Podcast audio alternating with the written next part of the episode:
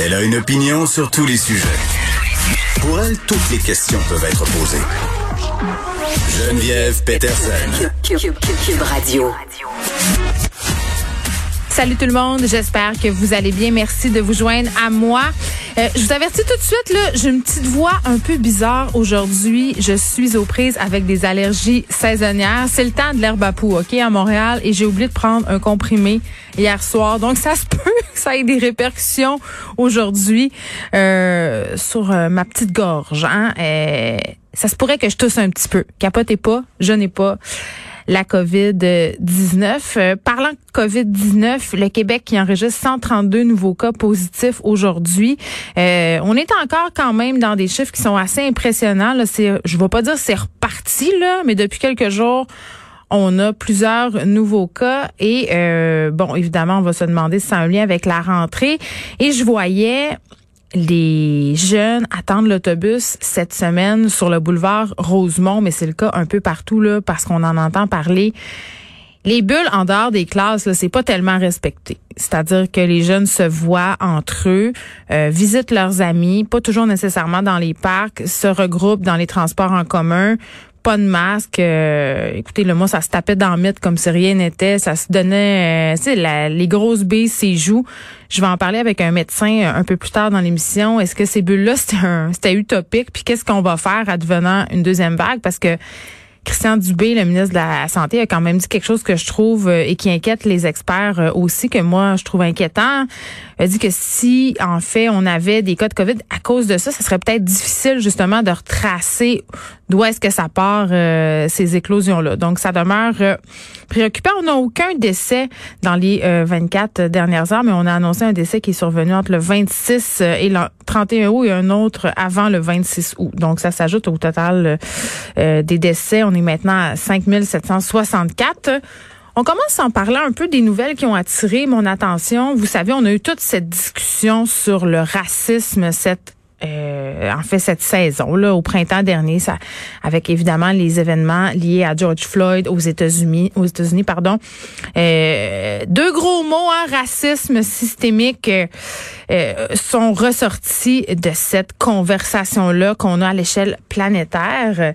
Et bon, le gouvernement Legault avait créé un groupe d'action contre le racisme. Et deux mois et demi après son lancement, euh, évidemment, on a des critiques. Ce qu'on entend, là, ce qui, ce qui ressort, en fait, euh, c'est qu'on ne consulterait pas les personnes sur le terrain, donc les personnes directement visées, hein, les personnes euh, qui travaillent euh, aussi depuis des années sur ces enjeux-là.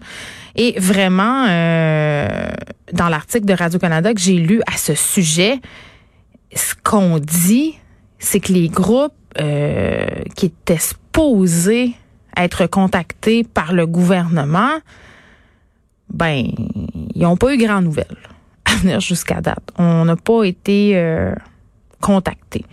Et vraiment, ce groupe-là de lutte contre le racisme, qui est quand même, qui existe depuis le quinze juin, là, donc ça fait quand même, ça va faire deux mois et demi, là, ça commence à faire un petit bout. On ne sait pas comment ça avance, mais est-ce que c'est vraiment surprenant? Malheureusement, j'ai envie de dire non.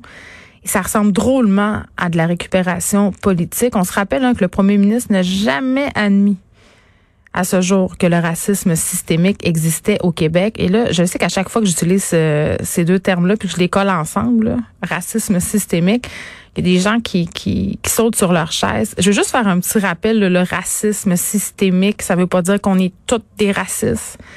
Ça veut pas dire que le racisme est érigé en système au Québec. Tout simplement, là, ce que ça veut dire, c'est que le système dans lequel on vit permet des formes de discrimination. C'est de ça qu'on parle quand on parle de racisme systémique.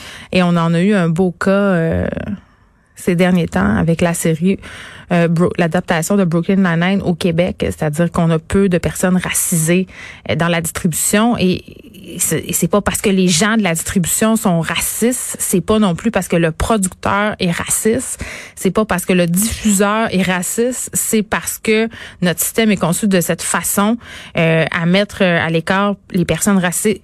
Puis c'est un problème quand même endémique là, dans les écoles de théâtre, on a peu d'étudiants racistes, donc c'est plus grand faire justement que les individus et ça permet euh, des résultats qui peuvent prendre la forme euh, de pratiques discriminatoires.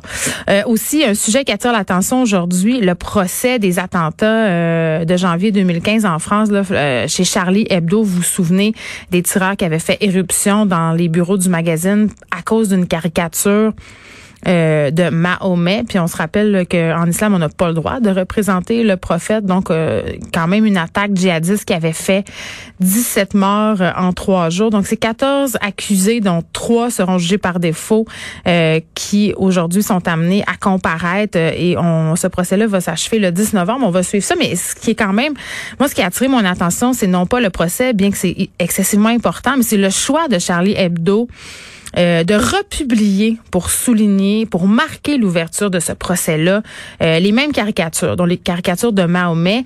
Euh, c'est le même qui avait fait du journal une cible pour les djihadistes. Euh, j'ai envie de dire bravo. J'ai envie de dire bravo parce que c'est une façon de dire que la peur n'a pas gagné, que la liberté de presse, c'est fondamental et que euh, la démocratie, au bout du compte, c'est ce qui devrait primer.